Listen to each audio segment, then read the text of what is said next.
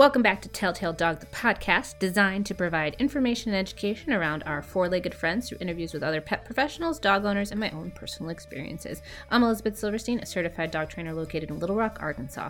Now that we've gotten done with the unexpected snow, it's of course time for a few days of rain.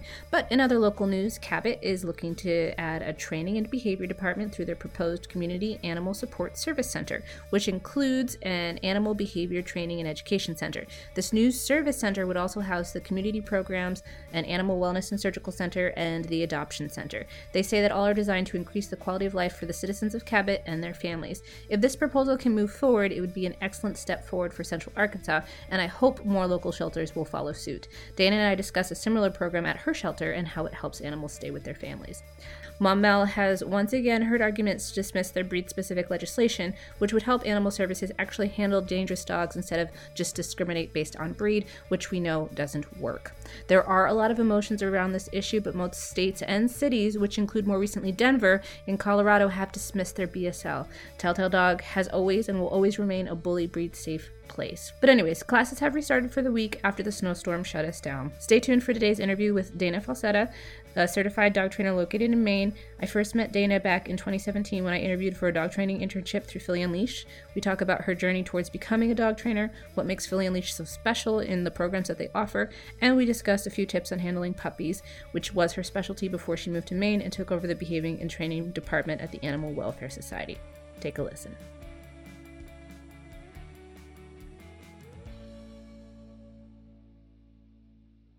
Hi, welcome back to Telltale Dog, the podcast. I'm your host, certified dog trainer Elizabeth Silverstein, and I have with me today Dana Falsetta, another talented and certified dog trainer who's currently the behavior and training program coordinator at the Animal Welfare Society's Canine Training Department. Dana previously worked as certified professional dog trainer and certified behavior consultant with Philly Unleashed for 10 years and that is where we met. And I'd say she's heavily influenced not only my path as a dog trainer, but that I even became one in the first place. Hi, Dana. Welcome to the podcast. How are you? Hey, Liz or Elizabeth. I don't know. I've never called you by your name. Liz is fine. Um, yeah, I go by Liz, Beth, Elizabeth. So it's always funny to see, you know, what people call me depending on where they knew me in a certain time period. yeah, yes. I was like, you haven't corrected me in the last few years. So yeah, and I would say that all that stuff is pretty accurate. I didn't work for Philly Unleashed for quite 10 years, but it has has been 10 years since I started. Okay. I was wondering about that because I thought you were there officially six years. Was that right? Uh, eight. Eight. Okay. I think maybe nine. I don't. I started in 2011. Okay. And then nine. Yeah. Nine years. Yeah. Eight. Eight, almost nine. I, I started. Yeah. It was. It was very. About eight-ish, nine-ish years. We are officially calling our department just the behavior and training department at the Animal Welfare Society now because I help a lot with cats and small animals and weigh in. So we're trying not to be so species centric at the moment. But I would say that the majority of my responsibilities and certainly public programming is is around dogs. And that's indicative of your past experience too, because you've worked and volunteered at zoos and worked with all sorts of animals and yeah after i'd been training dogs for a little bit i wanted to explore and see what other training opportunities were. So i interned with the philadelphia zoo which was amazing. Realized that as a professional career that dog training was a little bit more viable and more in line with a flexible schedule and so I kept volunteering for them. And then I kind of moved to volunteering with the Academy of Natural Sciences in Philadelphia, who has a pretty great, uh, or they did, I don't know if they still do, pro- collection of animals for program use for education. I really, really enjoy doing that aspect of training, of working with animals as ambassadors for education and, and conservation. Uh, and I get to do that a little bit at, at AWS as well. I do work with our humane education department with dogs and cats and uh, sometimes other species. We keep a classroom snake, so that's fun. Uh, and we talk about training and we talk about animal welfare and we do some demos and get to the kids learning about, you know, body language and all sorts of how to approach dogs, how to talk to grown-ups about animals that they find, those kinds of things. So I still get to do that part when we have those programs and that's fun too. So I still get to do a little bit of everything. So I wanted to rewind back to the beginning too. So you you got your degree. We're a little similar in this. You got your degree in something completely different than dog training or behavior. Correct. and so did I. I'm English lit and I believe you got you got your degree in art. Yeah. Yeah, I have a bachelor of fine arts. And how did you move into dog training from there? Well, I um, moved to Philadelphia and I didn't want to do art anymore, like right after college. So I was working in uh, community building with co-working spaces and helping to do some project management, which I, which was pretty relevant to my art degree. You always had to project management is is just rolled up in the, in that. So I just shifted the subject matter. And then I still just didn't want to sit at a desk anymore. I, I was with this awesome company that still exists um, called Punk Ave.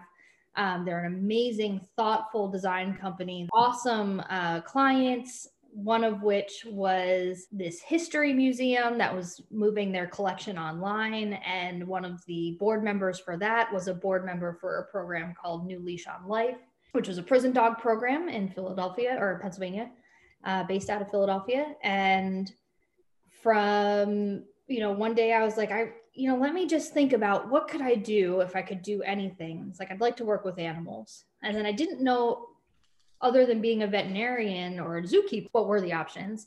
And I looked into it and I said, well, training's a thing. And and there were some schools available online at that time, but not awesome and I didn't, you know, you could go to college and have a formal animal behavior degree, but those programs are still really rare. Um, I didn't know if I wanted to go for a master's degree. I didn't even know if I'd like it. So I talked to that woman who was on the board for New Leash on Life, and I said, "Hey, who's your trainer?" And she said, "It's Nicole Larocco at the time." Um, and I cold called Nicole and said, "Hey, I think I want to be a dog trainer. And she goes, okay, sure. I didn't realize at the time how many phone calls that one gets when you are a pretty, pretty amazing professional trainer that you get these phone calls fairly often for people going, Hey, I want to be a dog trainer.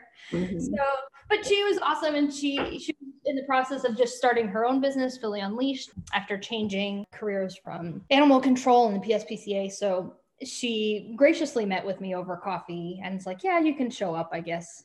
Um, so I, at that, the other thing that happened at that time is I had really decided to leave my job and work in in a vet's office. Just that was something. So started working at the vet's office I was talking to Nicole. I started I started training with Nicole before I started at the vet's office. I would go after work and go observe her classes and I did a couple rounds where I just sat like a little mouse in the corner watching. And then I got to do a little co-teaching and then I would drive out in rush hour traffic out to the suburbs of Philadelphia which in Maine miles is not crazy, but in Philadelphia miles it would take like over an hour after a 10 to 12 hour work day and go mm-hmm. watch and then help teach. And then she's like, huh, you just keep showing up.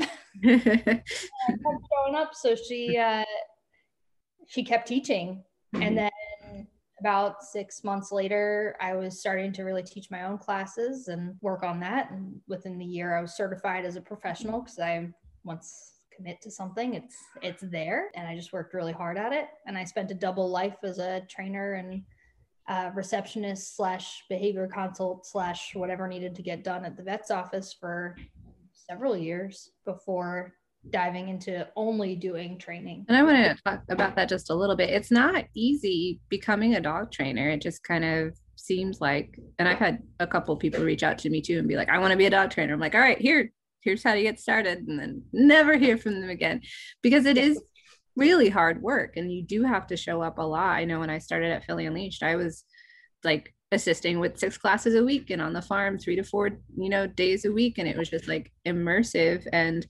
it was a lot and it is challenging. And I think my my my brain didn't click with it for like six months in before I was like, oh, I think I think I'm starting to get it. It's hard. It's hard, uh, especially if you don't have any background in behavior, or even worse, if you're not intuitively good at reading body language or dealing with behavior. And even if you start with all the nicest dogs, how to teach somebody something is hard. How to teach something to somebody who is not the same species and doesn't speak the same language is very hard. And there are some handbooks to it, but you really have to go and do it. And that's one of the, you know, I, I'm an avid reader and I was reading all of the books and I was watching all of the things. And at one point, Nicole had stopped and said to me, she's like, well, you just have to start doing a lot more of it. You got to just do it. And that's really when I think I became a much better trainer is I was I was only like in a box focusing on what I was reading and then reproducing it in classes. And then I just went out and, you know, just get your hands and train dogs. So that was really invaluable uh, advice. And what I always try to pass on to other trainers is you want to be a dog trainer, go volunteer and learn from work under somebody, learn under somebody, and just put your hands on as many animals as possible. Yes, because it's really it's not enough that you had this really cool dog that you taught how to you know do, do things. It. Yeah, mm-hmm. it, that's great. It's great that you taught your dog to do things and that you had a good relationship with your dog. But you really there's nothing compares to just handling a variety of dogs sizes ages circumstances because that's when you really learn and that's when you're i think you're the most humbled of how much practice it takes because it does it takes a lot of practice Right. Yeah. And I'm still learning. And there are still things that come up where I go, I don't, I don't know. Yeah. yeah. oh, it's yeah. Someone said to me recently too, is like when you are when you've learned so much, you're just always aware of how much more you have to learn. Like it's a never ending process. And then oh it's just it's always funny too to like compare that to the people that don't know that much that think they know everything and it's just like all right i guess I guess that's good perspective, but maybe there's more to it. And there's nothing that anybody can say to somebody who is just starting out to give them that knowledge. They have to figure it out themselves. And it's a very humbling moment when it does hit them between the eyes. It's like, that's yeah. what. and it doesn't matter of like, hey, learn from my experience, or there's so much more out there, or you can just say it, but you don't really internalize it until it hits you. And um, not just with dog training, but just in general. I remember my sister, my little sister, and I are three years apart. So she was starting college as I had been finishing college, our four year degrees. And she had this goal and this mindset. And I had just been through four years where I started off as a history education major and switched to an art major and now was had moved to Philadelphia to do, be a project manager and just telling her like just leave the door open. You don't know what you don't know and you should take this time to like do things that you will never have an opportunity and financial leeway to ever do again. I know that you're on this track and want to be this and and need to go here, but listen, like take that class that like isn't relevant and do that. And she was like, nope, nope, nope, nope, nope, nope, no. I do it too. There are people who are like, no, no, you're gonna like take take a second, think about this. This is gonna, you know, you'll know things later and uh, and you're like, nope, this is what I'm doing. and until you hit that wall where you're like, oh, it doesn't. It it's so true. And yeah, the other aspect I found to that too is nobody can really nobody pays for that those choices except except for you. So if you're if you're trying to have someone else tell you exactly what to do and you're following the lever of the law and it doesn't work out the way they say you still have to pay for the consequences right? Or if you still like ignore their advice and you just do what you want and you realize maybe that wasn't who i think you still have to suffer the consequences. So we're all on this journey and we figure it out and then you know maybe we wish we hadn't done it a certain way but you're you get to make those changes moving forward. And it's just it's a fascinating look at you know human nature and Absolutely. And for me, there's, I'm, I'm pretty lucky. There are very few choices that I made regarding being a dog trainer that, and that career move that I would say, oh, I wouldn't do it that way again. Mm-hmm. I also feel like I don't know if it's me or circumstance or just some blend of all of it, but I had some pretty good opportunities and good timing. Mm-hmm. You know, I had already been working for a little while, so being a professional wasn't difficult. I had been an independent contractor, and the amount of skills that that takes to just function as an adult in your early 20s instead of being an employee where someone's like well here is your paycheck and your taxes are taken out and you work for this many hours and you, these are your job responsibilities you know i left college and was a contractor so it was like make up what work that you have to do. If somebody finds it valuable, they will pay for it. You have to be responsible for all of your finances and taxes and everything. And it's all different and taking multiple jobs and figuring it out. Um, so that all really helped. And then, you know, I had a good opportunity to say I would like to work in the structured environment around animals to make a relationship in animal care profession, which with the vet's office and learn this new thing of being a trainer and then realizing that trainers and vets need to work together really well. So that has always maintained a big part of my practice is balancing medical and behavioral and, and counseling people on when they need to bring their vets in. So uh, so many times i get phone calls that i don't even ever need to see them because they've said x y and z. And i said did you go to your vet? Because i think your dog might have a medical issue and they go and they're like, oh, yeah, it wasn't a housebreaking issue. He just had a urinary tract infection. Mm-hmm. Like, yeah, okay. So having that awareness early on was helpful. And I got to kind of grow up in, in these two different structures of animal care. And then I pulled in the vet's office and, and with the training, Nicole had already had a bunch of training experience, but it was still a new business. So I was still early on in growing up with her business. So she could afford at that time to take in a trainer who didn't have a ton of ton of knowledge but had a good work ethic for what she needed. And then as I I grew as a trainer, her need as a business owner grew. So that was just really fortunate timing. And then adding on learning different and alternative species with the zoo and applying for an internship like i had already felt like i gained this much knowledge and behavior so then I started to say, okay, well, where can I go with this? Let's see if the same techniques work on multiple species. And then when you work with animals who are not dogs, you realize how forgiving dogs are. Really, that evolutionary pairing of dogs and people and, and growing up together over 15,000 years has made it very easy to train dogs. Other animals are like, mm, I don't care. I have no real his, you know, genetic history in being able to read your body language. So, no. Are you prey? Maybe.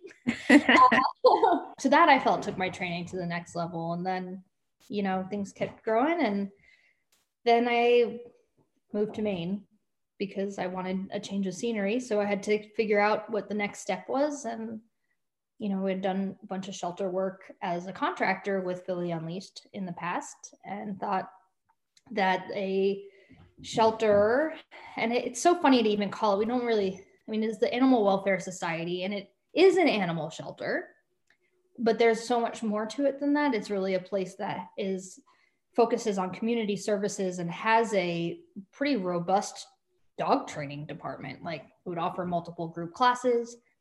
Again, with the timing thing, I decided to move up to Maine, happened to be the same time that their person who was the leader of the department was thinking about retiring. So I was like, oh, come on. And then uh, she'll take a little bit of a break and then come back and teach me a bunch of stuff. And then she can kind of teach as she wants to, but I'll take on the main roles. And then we had a pandemic. so everything kind of shifted from there too. So. Yeah, it's been um it's been different. One of the things that once we had already been a full-time contractor with Nicole, she bought a farm and we started expanding the business into boarding and needed people to help with training and cleaning because before we had no stay stay with us program so then the, you know having to add that care element on top of it mean meant we needed a lot more help. So that was also cool because Nicole had this opportunity to help people who said, I want to be a dog trainer and be able to pay them. And let's talk about that for a second because it's almost unheard of to, as a dog trainer, to be paid to learn. Totally unheard of. So, what Nicole is doing by hiring people who seem like they're going to fit the bill. They might not have a ton of knowledge, but bring them up through training a bunch of animal, like put your hands on as many dogs as you can as her philosophy of how to learn training basics. It mm-hmm. totally makes it's a perfect model. And I think anybody who like you has gone through that programming and we've had people who have stayed for a long time and people who have stayed for six months or a year and moved on. By we, I mean Nicole and Nicole at now that it's just a brilliant opportunity. Like really it's kind of dog training gold right there that i i honestly don't know anywhere else. Mostly you would you would pay for that privilege of being able to put your hands on as many animals as possible with access to other certified professional trainers to teach you. Podcast I posted a couple uh, like last week I think was about alphabet soup and you know the certifications and these programs run uh, some cost as many as over $5,000. Cheapest are like $2,000. So to be you know paid to learn is absolutely incredible and it it it really changed my life. I don't know how else to describe that. Right. So I think Philly Unleashed and Nicole has a really special model there of how to bring up trainers. And that's something too that she helped teach me how to how to teach other trainers how to bring up people and the ones who stick it out when they realize that, oh, this is a little bit harder than I thought it was going to be. We don't just play with puppies all day. Some of these things are like real issues, and sometimes it's cleaning up poop. A lot of poop. Oh, so much poop every single day. Shelter work too, and definitely zoo work lot of poop poop first then you get to do the fun stuff. That was really just again being in the right place at the right time and surrounded by cool people who you know you could help grow their business. And yeah and through that i just kept learning picking what i found interesting. So uh, you mentioned yes i really am pretty good at puppies. I early on loved teaching puppies it's what nicole kind of stuck me with in the beginning and it sort of stayed through and one of the put your hands on as many animals as possible is we ran a puppy socialization program uh, that was drop-in. So that was you know that was something i kept from the first week of training on my own through the last week of working with philly unleashed. Like i never stopped doing that and i think it's because there's something so cool about helping people with their young animals and start like you have this fresh puppy that you can really help people have this companion for hopefully many many years. So i really i like that to specialize in. And then i really like to work with dogs who are fearful or really anxious or quiet. So that that i that's where it led me into being more of a behavior consultant and why why i pursued that instead of only staying with puppies although both of them always inform each other because those fearful dogs were puppies at one point. So I like to stay in both of those and I don't do much of the middle anymore. But yeah, that was so I specialize in fear fearful dogs who sometimes it ends up in aggression, sometimes it doesn't. Yeah. And I would say the biggest difference now in is I kind of live in these two worlds of working at the Animal Welfare Society of the some of the dogs that I work with are the animals I work with who are in the shelter are not owned by anybody. They don't have a family saying, I know this this needs work and I'm willing to do it. And we know that behavior is so based on the environment that by the time if I'm working and assessing a, a dog in the shelter, working with my coworkers who are seeing and caring for that animal, what we see is not necessarily indicative of the behavior that that dog is going to experience in a home. So that is hard mm-hmm. as a as a trainer to see these animals who have certain behavioral tendencies that you're seeing and you're you're pretty sure are going to be across the board no matter where they are but not having someone saying i can give this animal a stable home and work work on this and i can i can do the behavior modification plan. Mm-hmm. sometimes we do have dogs and we have a couple in right now who are they're a little bit longer and we have a behavior plan for them but it doesn't mean that's getting it anywhere past the doors of the shelter. So when that animal gets adopted it may restart all over again because somebody's not doing the maintaining that plan or the environment is different so the behavior changes and it needs a new plan. So that's one chunk. And then i do have the public side because we do have this public program what we call public programming which means you know the dog training business part of part of it. And we have animals that if they were surrendered would be very difficult to place in a different home. But because they are there working for training and have a home and have a family who can do the plan they're going to be more successful mm-hmm. so it's so interesting and sometimes it's a little heartbreaking because there are animals that if they had someone to stand up for them probably could help them but mm-hmm. because they don't their behavior isn't such that it's safe to place them area. So it's and luckily that really doesn't come up very often, but uh, it's that's a different spin on everything I had up until this point. Mm-hmm. Of I always had like somebody standing up for this animal, and I'm going to help them all be successful as a family. And I'm so happy that that's still the majority part of it. But there are places where you're like, oh, this is hard because this isn't the right environment for this animal to get better. So can we do good enough until it can get into a home and we can continue to support them there?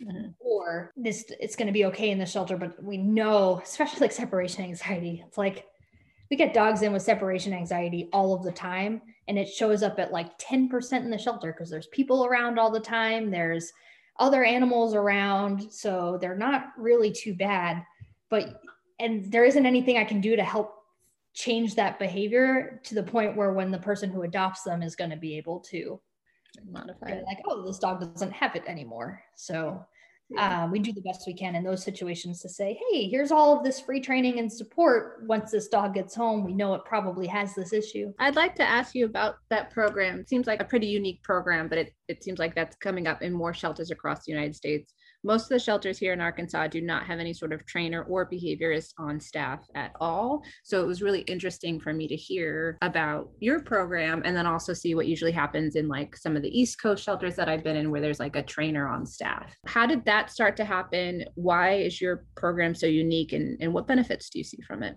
We loosely call this our stay at home or keep at home programming. And it's not just my department, and we are lucky to have two full time trained certified trainers on staff as well as others who are contracted with us to teach classes and other things. So in the mm-hmm. shelter, we actually have two, two people, which is great. And this keep at home or stay at home is kind of twofold. So for our department, it means if somebody is calling that they cannot handle their dog or their animal, because actually we get plenty of cats with this too, that due to behavioral reasons they cannot manage it it's dangerous or it's not working or sometimes it's even something that's it's a very manageable problem but somebody doesn't know how to. We get to offer them support free of charge or at a reduced rate or whatever seems necessary to keep that animal with their family. So I have like all of this leeway for that. And then the same kind of goes in a couple other directions too. So for dogs or animals who are adopted from us and then get into their home and it's like, oh, now they're doing this thing that we didn't see or didn't know about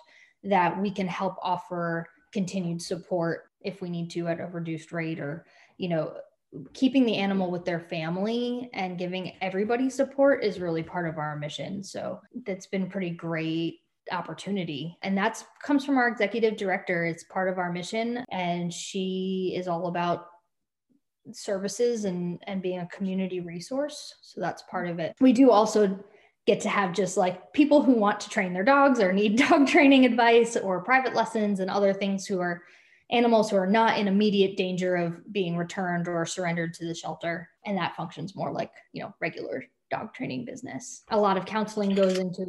We usually do tons of follow up to just make sure that uh, if people really do need that that help and support that they can get it. And do yeah. you have also offer like puppy resources with that program? Yeah, actually, um, that just came up today as I was at work, and one of my puppy's uh, siblings uh, had gotten adopted and they were having a little trouble with him and uh, not knowing what was normal or not. So I was like, "Oh, you just you just took this puppy home. Let's make sure you can keep it." We I also do my best. We send out a lot of information with people at adoption. So I've written plenty of handouts of starting out right with your dog and you know puppy.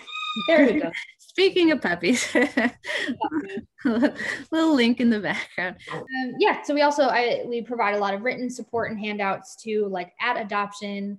Um, we have some standard stuff of like what you should expect, some troubleshooting for common problems, and then if it's a puppy, we have a whole different set of handouts to help with that. And, uh, and then we have some for specific behavior issues as well, if if they're known to us. And most of the behavior issues that are known are because they were in the report from the people who dropped the dog. in the first place. So I know COVID has messed a lot of things up for a lot of people, dogs and, and puppies included. What are some of the ways that you've been able to help your clients get their puppies socialized? Sure. We want to make sure that we think about that socialization is not just dogs and people. So socialization is gaining a positive experience about new stuff and the most amount of new stuff that we can do. So we started with making sure your puppy is cool with walking in the grass and walking in the snow and walking in the woods we're in Maine and walking on a sidewalk and seeing a box in the yard and you know different types of weather and different types of objects and toys that squeak and you know food puzzles that move food puzzles is a big part of socialization doing some training too of learning to learn. So uh, all positive stuff of like, you know, encouraging puppies to make good decisions, rewarding those decisions. And then if you would go for a walk, like people up here at least were walking a lot because it was outside and it's something that you could do. I just, you know, it's 15 degrees here today and snowing, but you know, when all the lockdowns hit here in Maine, it was still spring and summer. So you'd at least walk and see other people and you could practice calmly seeing another dog without being able to say hi. So we would encourage our clients to really like bring treats out on your walk and you see another dog so we treat them for seeing another dog. It's positive experience. A lot of times like our leashes are six feet long and our social distancing guidelines were to keep six feet away. So we would encourage some on leash greetings. And then our regular you know how to do dog intros for people who are in your bubble. So if there are people who had stable adult dogs in their family bubble, they were actively able to hang out with, and that was a good socialization opportunity. We practice with our family members of appropriate greetings. So, which we would say to do anyway, is you start by, you know, helping people keep our puppies' paws on the ground and greet greet puppies by bending or crouching. They've always known it. mm. uh, adult dogs. It didn't come up as much as I thought it would. So really, it's only been a handful of our shelter dogs, and then really no one in class having issues with masks. But we were doing some limited uh, in-person classes, and over the summer we were having outdoor puppy class, but in a fenced-in area that was only used for our class, and everything was disinfected. People could be pretty far apart and let their dogs play that way we would keep it to three three people at a time and three dogs at a time. And then we offered online consults as well. We kind of just shifted a little bit but focused on other aspects of keeping your dog social. And are you working on anything that you'd like to promote? You know we're doing online classes now so that's pretty you know uh, which i guess if anybody listening anywhere you don't have to be in maine to take them. And they are a live zoom meeting but pre-recorded class lessons that then we meet on Zoom to discuss. So that's available on our website. And then every week we are doing a Ask the Trainer session on Tuesdays, which is free. Um, and that's a video uh, that's kind of different every week and covers a different topic. So great free resource if you have any. And we have that as a YouTube playlist and also on our Animal Welfare Society Teachers Pets Facebook page, and that's our training Facebook page. So right now, all of our classes are four weeks. I think they're 95. So we're also doing these four week modular classes, which we decided would maybe be able to get the most amount of people in mm-hmm. and least amount of commitment as well. So we found that every time we had a six week class, there was never any way that all the people in the class would attend all six weeks. And that's been a problem for as long as I can remember. So we shortened things to four weeks and kind of, you know, our basic class is now kind of an eight week class split up into a part one and a part two so that uh, we could be more accommodating for people's schedules. Is there anything else you'd like to add? No, just that, you know, if you want to be a dog trainer, it takes some work a lot of perseverance and a lot of self motivation and having a job as a trainer where you're actually an employee at a facility is way more rare than having to either start your own business or work as a contractor. So if it's something you truly want to do, be prepared for some some hard work and find somebody who can be your mentor. And they don't have to be with you and they don't have to be your employer, but find someone who who can help mentor you because I think that that's really valuable. This has been Telltale Dog, the podcast with your host, Elizabeth Silverstein. That's me, your certified dog trainer in Central Arkansas, and my guest today, Dana Falsetta. Music has been provided by Jim Chiago of Seven Second Chance. Find more of his work on iTunes and Spotify, and stick around for after the music for some final advice from Dana.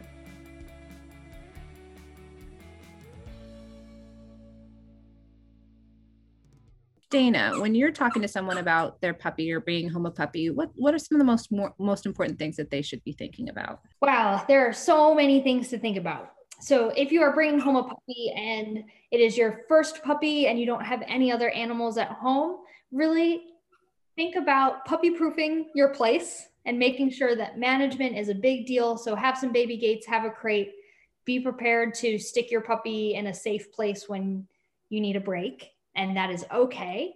Uh, and just love them. Just, just love them and uh, give them a lot of love and encouragement, and gently expose them to what their life is going to be like.